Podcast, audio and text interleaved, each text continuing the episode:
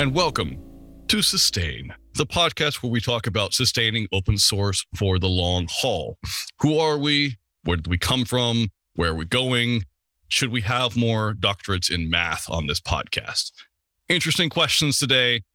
Very excited to get into them. First, I want to make sure you know who we are, the voices behind the podcast, and then we'll introduce our amazing guest. I'm Richard Littauer, your host. Hello, everyone. We also have Justin Dorfman on the call. JD, how you doing? I'm doing great.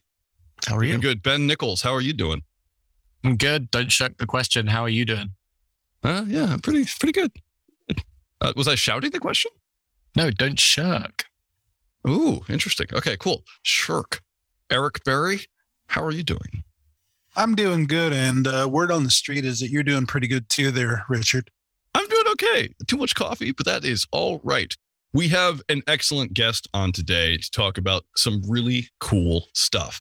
Rodrigo Mendoza is joining us. Rodrigo Mendoza is the founder and CEO of Quine, which is a data driven professional network for software creators, and also of Git NFT, an NFT minting platform for GitHub commits. Rodrigo earned his PhD in mathematics from the University of Oxford in 2017. Yes, that means he is very smart. Soon after, he joined Oxford's engineering department to pursue postdoctoral research in neural network verification and program induction. I honestly don't know what program induction means. In the past 10 years, Rodrigo has held data science positions at startups, at government labs, and investment funds. His interests now lie at the intersection of OSS, Web3, and the future of work, which makes sense and is probably why he is here on this podcast. Rodrigo, how are you doing today? I'm very well, Richard. Thank you for the invitation. Thank you for coming on the show. Okay, so you have done a lot of stuff. I want to know first off what Quine is. Sure. There are really like two ways to understand Quine. One is from uh, the technical problem we're solving. The other one is from our mission as a company.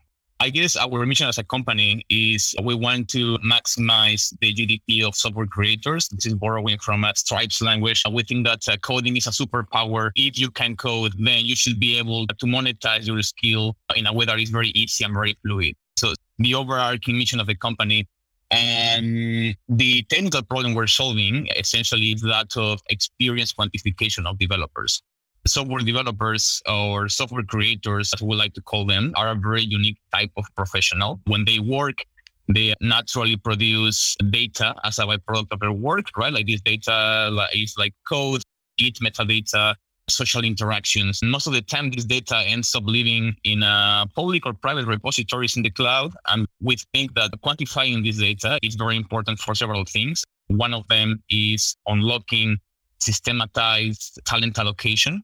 But also, we have some very ambitious ideas here on how we can use this to serve open source as a community. We think the problem of experience quantification has very strong implications in the maintainer problem in open source and also in helping open source transition into a fully fledged creator economy. So yeah, I don't know whether that makes sense, but uh, happy to answer any question. It does make sense. And I really like that. I think it's cool that you're trying to help coders be able to work better my immediate question is more of an economics one, I suppose. I could look at, say, someone who works on a farm and they may go around and they may feed the chickens and they may feed the cows and they may shovel manure. This is all important. And if they wrote down, I do these things, that's also data. And so they also generate data. Why shouldn't they also be able to monetize their things? In another way, we also think of students. Students take tests and we use the test to sort of judge their qualities. Why shouldn't that also be monetized? Why are you focusing on open source and software developers in particular? It is definitely the case that all professions should be able to synthesize that experience data in a quantitative way. Right now, we find that software developers are maybe like the profession in which it is both easier to kind of do this and also the profession of software developer in the current economy is one of like the most high value type of profession essentially we think that by focusing on software developers we're in a way focusing on everyone at the same time because the barriers of entry into software development are so low right now.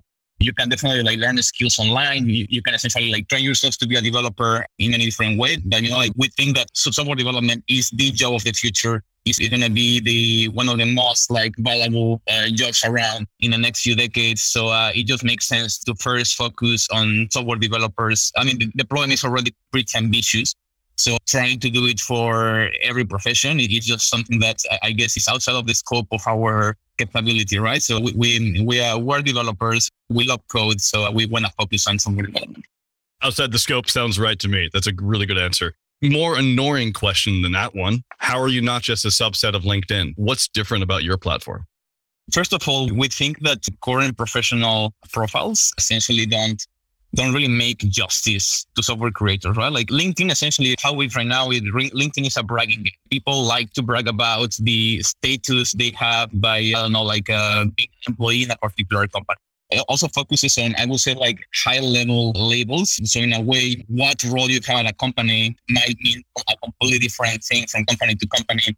And in the case of software developers, we think that is especially unfair. Like software developers are a multidimensional type of professional. The current market tends to reduce developers to like a small set of labels like front end, Python, Django, whatever.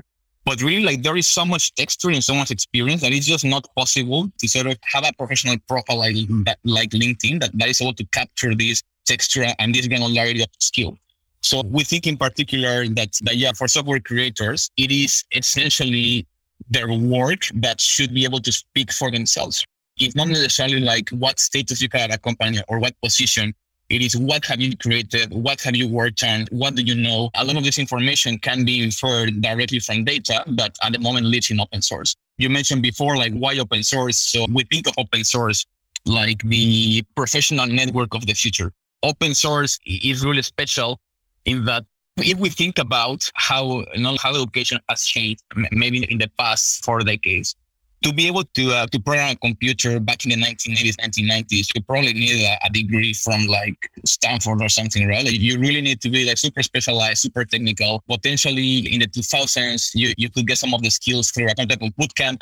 Last decade, maybe like micro certificates were, were quite big how we see this trending is we think open source contributions are essentially going to be micro certificates of skill. Contributing to open source is the best possible way to stand out from your peers. Like definitely it's not much easier to jump into a software career just, just by learning things online, but it's at the same time much more difficult to stand out. And we think here that open source is the best tool that the community will have to uh, to stand out and, and to create something that is meaningful. Also, this really deep economic problem education in which there is so much work that just gets lost in the training of an individual. If you think about it, like someone that goes to standard education, they go through a high school, I don't know, like a college, maybe even like graduate school, and they're all like working very, very hard to acquire that skill. What we think open source offers is a way to learn, but at the same time, transform that work you're investing in learning to also give something to the community. So why we think open source is a really special place in this sense. We think it can indeed convert into a special type of learn platform if, if equipped with the right technologies. And in a way, like one way to think about it is open source contributions are really proof of work of skills. And what we're doing at Quine is we're building a machine learning powered validator. We're essentially like that type of entity that takes the contribution and transforms it into a quantitative visual granular certificate of skill. So I couldn't agree more with what you've just described there. I think open source in general has arguably lifted an entire generation in terms of upward social mobility. And I think my major kind of concern is that is is kind of often based on privilege, but that it's also inclusive of a, a, kind of singular set of skills. And I'm just wondering, what are you doing, or are you thinking about how to kind of broaden that and involve kind of more types of contribution that aren't necessarily just code, or what pathways you could create to kind of bring more people into open source to kind of distribute that opportunity to more people? I think it's a very important problem. In the past few years, it has been normalized that code contributions are not the only ones that people should be working on, right? There are many other contributions like documentation type of contributions, like maybe like design type of contributions, I don't know, like graphics, etc. So I think the solution to this problem will come naturally with respect of like more companies, more organizations, and more communities leveraging on open source to work in a distributed and collaborative way. I like to think that open source is still in its early stages. It has, of course, been around for a number of decades, but it's only in the last decade that uh, GitHub really unlocked a community around it, kind of like social type of capital in, in respect to contributions to create repositories. So it is definitely the case that we can find more and more repositories that are, I would say, first of all, like non-code specific, for example. But it's also the case that with the, maybe with the advent of like crypto and, and DAOs, you know, uh, more and more companies decide to build in the open and repositories become not only a repository of code, but a repository of other things where other people can chip in with, with stuff. That be data, it can be uh, design, it, it can be like uh, documentation, etc. So we think this is something that will come naturally the system. And what we're doing here is the whole point of us wanting to quantify experience is we think open source, in order for it to succeed, it has to be treated as a creator economy. And really, open source has the same problems it has in, terms of like it has problems around attention, it has problems around monetization, it has problems around content creation, content consumption, etc. So one of the ways we think we can, I would say, remove frictions in content creation and content consumption is by quantifying experience and kind of increasing the relevance for example, when a person receives a, as a recommendation in open source. So if you go to the product right now, the product right now is a recommendation system for open source projects. Uh, it's a recommendation system that automatically learns from your GitHub activity and kind of like highlights those projects that we feel might be the most interesting for you one of the things we're working towards is on kind of, I want to say, making those recommendations more biased toward the repositories that need the most help. So sort of like the repositories that maybe are the most open to new contributors so that people can kind of like more easily become open source contributors or like just start their, their journey in open source. I really like those answers. I'm really excited for how Quine works. It sounds really cool. I like the idea of your optimism in ML being able to solve market issues. That is great. I feel like there's not enough optimism in the world. And so seeing more of it is lovely. You are not only working on Quine, you're also a postdoc. You also are a grand chess master. Well, you like playing chess anyway. So, but another thing you work on is Git NFT. I want to know more about what Git NFT is. NFTs are really controversial and they're really weird. And for listeners who want to check out, you are free to do so, but I encourage you to hang on because you have an opportunity here to learn why NFTs might help the problem as opposed to not solving it. So, first, what is Git NFT and how does it work? Git NFT really is, is part of Quine. So, we like to market it as a different product because of, of how different it is, but in reality, it's uh, one other product of the company we kind of started working on Git NFT, or at least starting thinking about it early this year. The crypto world was essentially like uh, picking up a lot of momentum, and there was a lot of conversation around NFTs. At the beginning, I guess it was not evident what NFTs could do or what NFTs were, but under the context of open source as a creator economy, then evident type of thing that we think should exist for, for the benefit of maintainers and open source. So Git NFT is a platform is a minting tool in which software creators can mint NFTs of their open source GitHub commits and automatically sell them in the OpenSea marketplace as art. So that sounds uh, a little bit high level, but what NFT lets developers do is precisely like at no cost at all. And, and this is something that we're very proud of. Like we design NFT in a way in which a developer doesn't have to pay for any minting fees or any extra like crypto type of fees for minting a commit. Developers can just immortalize their work in open source. We were very pleased when we're about to release uh, that, that we heard Tim Berners-Lee was NFT the code of the World Wide Web and, and selling it as uh, Sotheby's. So we, we definitely took that as an indication that we were working in the right direction and that it made sense to democratize this type of this type of tool. With respect to like why Git NFT or you know like why do we care? There are a number of reasons. First of all, is the the monetization reason. So we think NFTs can be a very interesting vehicle for people to give back to the contributors that have created the open source over which I would say like the economy stands. The minimum value in NFT here is it's often the case that when people donate to open source and yeah, like maybe they will get like a avatar in the in their Patreon account. First of all, it's much much more cooler if where you donate to open source, you can get back this NFT certificate of your donation. We think this is kind of essentially the donator like highlight, I guess, his her taste in, in open source projects, in code, etc.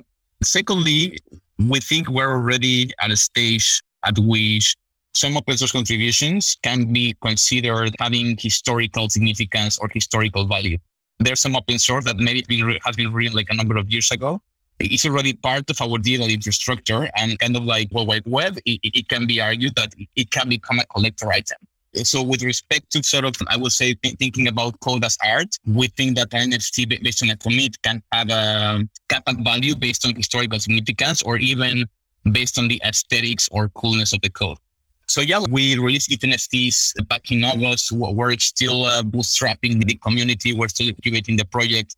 And we're really thinking about the next iteration of Git NFT. We think that in the next iteration, a central part of it will, will, be to not only reward the authors of the commits, but also rewarding the maintainers of the repositories where that commit lives. So kind of like making it like a big more fair value redistribution model and yeah, we, will have a, a, number of other things that we're, we're thinking about and uh, we'll be sharing next year when we release a V2. Cool. You bring up community and why do you think some people in our industry or our community are so hostile towards NFTs and Web3 as a whole? What gets them so riled up? With respect to NFTs, I would say that, I mean, I, I think this is true for NFTs and, and crypto in general is that, of course, like the open source community and developers are a very critical community. They really reason things out a lot. They definitely always, I would say, uh, question like ulterior motives. And I think the problem here is that NFTs are sometimes a scam or people yeah. regard them as a scam. And it's not only NFTs, it's also like cryptocurrencies, like uh, you get cryptocurrency with a very nice, cute dog on it. And then it, all of a sudden it just jumps up.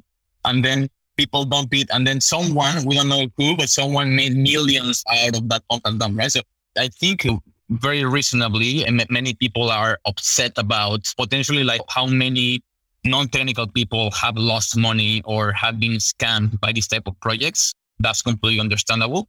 And I think that's not a reason to neglect what's happening in the markets. It is the market that's going to decide whether NFTs are a thing or not even if we don't like it, it's kind of like uh, consumers and users and NFT projects that at the moment are like challenging the economy and challenging users and trying to, I would say, to stay here for the long term. One of the main things we're hearing from people in the community is we get a lot of rage because people think that we are minting NFTs of other people's commits. I think that's a fundamental misunderstanding of NFT and uh, of the platform itself. What we're doing here is just allowing developers and allowing open source creators to mint NFTs of their own commits on GitHub and to keep the NFT for themselves. So once people mint an NFT from Git NFT, they just they keep it. I mean, it's their own. They're free to sell it. They're free to give it away. They're free to like do nothing with it. So Git NFT here is just like that, essentially like between a developer that wants to, I would say, immortalize her work. And yeah, like the blockchains that will end up holding those, those particular assets.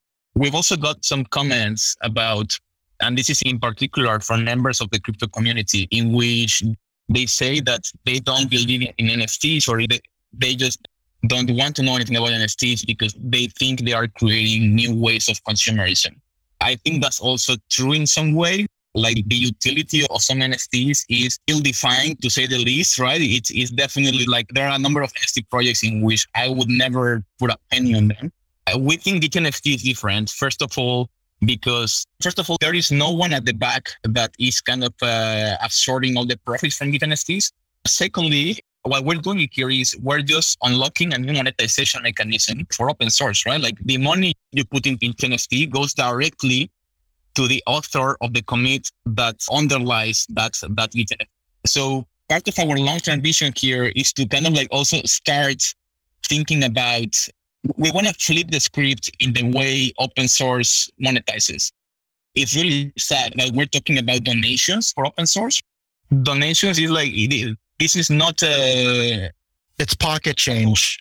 I know very popular maintainers that do work on top projects that make very little money, like poverty. So it, this is sad. Open source is not a charity. It shouldn't be a charity. Right. What we want to do here is flip the script and be like, donating on, on open source can even become an investment opportunity.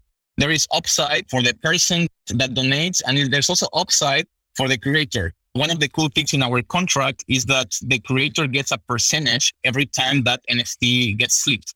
If someone ends up creating like a very cool commit or whatever, then every time that NFT uh, changes hands, the creator will get a percentage of that transaction, which we think is fair. And we think also incentivizes, I think also open source creator to think about contributing to open source in a different way.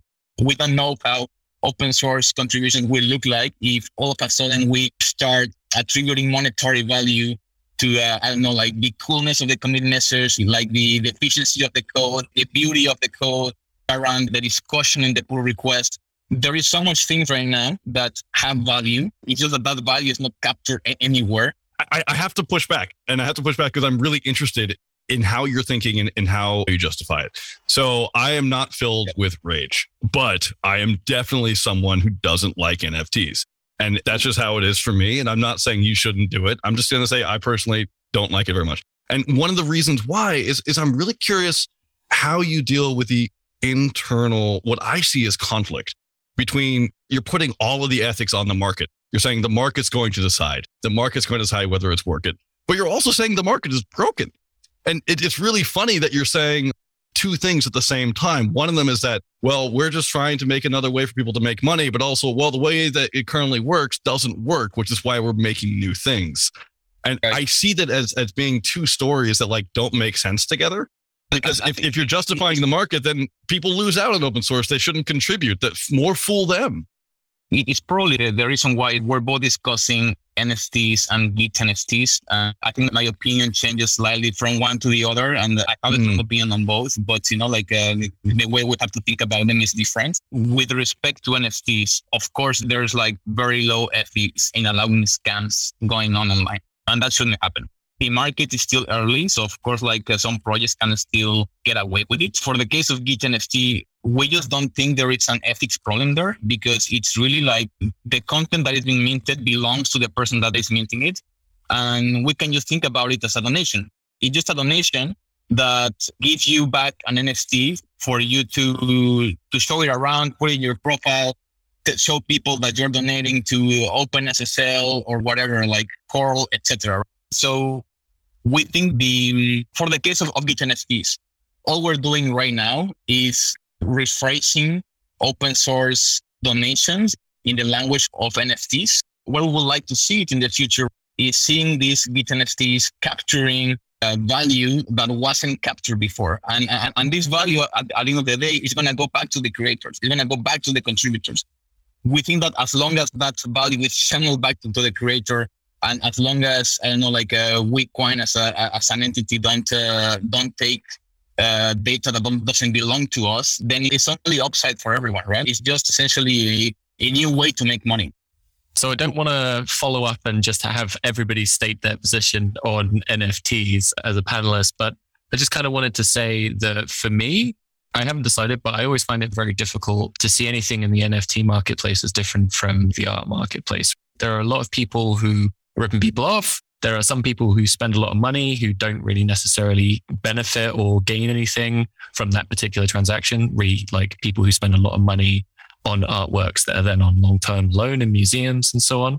And it seems, I think in this particular instance, there is a significant opportunity for open source contributors to effectively sell a byproduct of their contribution. And if you look at it just from the perspective of trying to support those creators and offer them a new way of being able to support their work. I'm here for it. A lot of the issues that we see in marketplaces like this is around trust. And it's effectively like trust with the auction house themselves, right? So Git NFT is effectively in this position, the auction house, and that's where a lot of the trust resides. So I wonder whether you could talk a little bit about like some of the issues that you've had with Git NFT and how that conversation has gone, because I think that might be something that's worth just addressing and talking about your experiences with. So first of all, to clarify, uh, Quine is not an auction house. It's just the minting house. Like we are leaving the auctioning to the creator, right? The Git NFT automatically goes to OpenSea. And then the person there has complete control and complete, like I would say, power to do with it whatever they want. Like they can sell it for a price tag or they can start an auction on it. So yeah, like we really don't, don't feel in a position in which we're entitled to like take control of the of the market either. We of course want to help creators sell their NFTs, but we don't want to control the supply or, or anything like this, right? So trust essentially is, is a social and a community problem. So I, I, think we'll only acquire that trust in terms of with respect to like members of the community trusting Quine as essentially the, the organization or the community or the network that is able to sort of like do, do that minting process and channel it to an, to an auction house in a language so yeah, since since we launched, we have been talking to a number of developers, and I mean, like the, the collection now includes commits from quite a few projects. But we have Git NFTs from uh, Bitcoin Core, we, we have some from MetaMask, we also had uh, Max Howell, the creator of Homebrew, minting the first commit of Homebrew. So there is definitely some market appetite, at least on the supply side, to sort of give this thing a try and like like try try to monetize creations and and open source contributions. And what we're still, of course, like working on is on incubating the network and building the trust to a degree in which the supply side is fluid enough to start catalyzing demand side by itself. So at the moment, we're actually very interested to talk with open source maintainers or people that kind of like are struggling to monetize from their open source repositories. I it's this opportunity to just talk to the maintainers listening to this, but we're in the process of planning a version two of, of NFT and a version that is focused on maintaining monetization apart from a contributor monetization.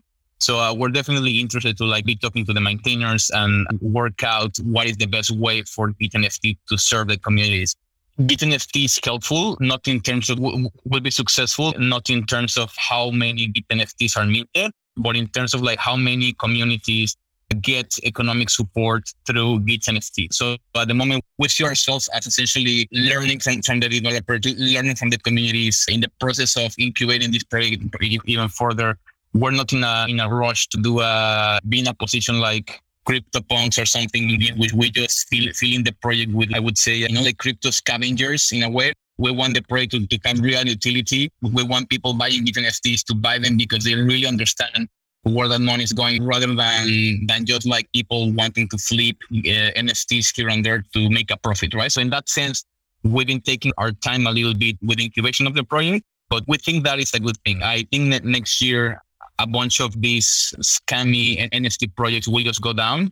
People will find out that some NFTs are indeed a scam. A lot of money is going to leave the space, just as it happened in 2017 the projects with real utility would remain will be able to learn from this iteration and we'll be able to like go up or down, right? And what we're doing now is we're optimizing for utility rather than optimizing for having uh, a number of sales or a number of buyers, etc. So we're still in the process of defining the utility and defining like how Git NFT, how Git NFTs can make a community better.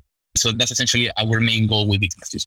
I think you make a great point. Some compare the current state of NFTs to like the tulip mania of 1637. And my answer to them is, yeah, once the bubble pops, people still bought tulips, so just not at 10x the price. So I do like, think that there is life after this mania because it's not going to be like this forever. It's just not. It's been proven over and over. So I have the opposite feeling, but that's okay. That that's what we're here I'm, for. I'm, we are here for discussion.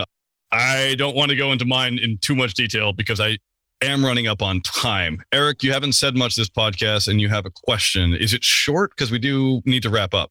I've really enjoyed this conversation. I came into this show today with a lot of thoughts about how I feel about the Git NFT and NFTs overall. And I don't want to get into that too much, but I do want to just say some of the things that I really love about this project. I had a hard time understanding the creation of monetary value over these. But the one thing that I do really like is that you've created a way for people to memorialize something that was important in their life, a commit that was important to them. I remember the first time when one of my posts was on the front page of Hacker News. And I took a screenshot of that, and it means a lot to me. And I imagine that people who are contributors, maybe they're the first commit to Rails or Python or some amazing project, and they're really proud of that. And what you've created is a way for developers to go in and essentially make that something that's permanent that they own for free. I commend you for that. I think that is really the true story of what NFT does. And I think that the monetization is, I mean, even though we'd all love to see that being the case, I think that the real unspoken value here is that you can create a full history of your own commits that meant something to you. And I think that's really important that should be stated in this show. That's all I got. Thank you very much, Eric. Indeed, in the case of Git NFTs, they are valuable in terms of like how much they are valuable for the creator. One of the cool things the platform has is when the NFT gets minted, we give the creator 250 characters to write something about that commit. Some people write some jokes. Some people write like why that commit had an impression on them or, what it meant for their professional career. I don't want to like say too much about the next version, but one of the tweaks we might be giving Git NFT is uh, starting to treat it as well as a micro certificates of skill. We talked about this at, at the beginning of the call. The future of professional identity, if Web3 is right, is, is a decentralized future. So it, it just doesn't make any sense for a Web2 company to like hold all that experience information inside the private servers by in contributions as a micro certificate that you know essentially we're also like uh, I would say helping developers decentralize their professional identity and, and kind of uh, making it interoperable we might see in the next few years in the metaverse. So that's essentially one of the directions we're thinking about for Git NFT. The market MVP of Git NFTs is art, but there's like really a, number of applications that people are already starting to, to, talk about for the near future. And for our case, one of the things we think Git NFT will be exceptional for is really for providing skill certificates, proof that you something and something you can use to validate skills, get better jobs, get better opportunities, monetize at your market rate, keep coding essentially. Thank you so much. Thank you, Eric, for wrapping it up so nicely. Thank you, Rodrigo, for sharing with us about this new way to get maintainers money, which we're all here for. So that's the best. Where can people follow up with you? Where can they learn more about Quine? Where can they follow you on Twitter? My Twitter handle is R0DMS. They can also follow Quine's Twitter handle, which is Quine underscore SH. And we also have a, a Twitter handle for Git NFT, which is just Git NFT. We were early enough to snap that Twitter handle. So yeah, we will be posting updates. I mean, by the way, Quine is still a little bit flying under the radar. We haven't really yet announced the platform and stuff, but like very soon we will be making some big announcements and pushing like much more updates than, than we have. Like we were working a little bit on stealth mode this last year, but now we kind of want to start working a bit more in the open. Awesome. Thank you so much.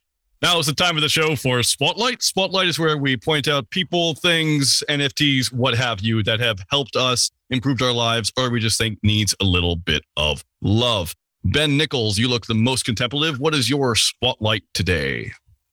Just because we've spoken a little bit about introducing and kind of bringing people into open source, I wanted to give Exercism a shout out. Exercism.org. It is a platform for people to mentor new programmers and for people to kind of get into software programming. I think there's about 55 different programming languages covered. So yeah, I just wanted to cover that because I think they've released a recent update in the last three months or so, and they've got a lot of good traction. They're doing some good work. Awesome. Thank you. Eric Berry, what is yours?